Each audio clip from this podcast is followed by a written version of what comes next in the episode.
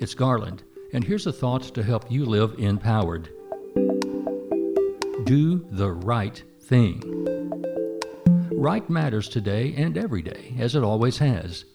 Do the right thing is our daily call to action.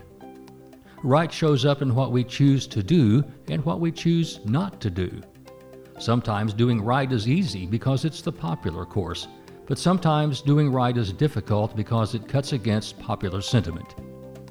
When we have the opportunity to do what's right and hold back, the act of non action reveals our lack of moral courage.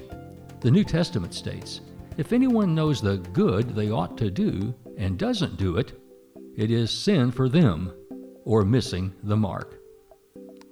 Doing the right thing is sometimes more than meeting the minimum requirements of what's legal.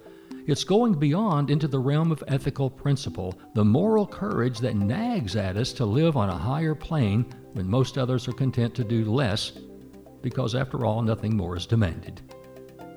Love is always right, hate never is.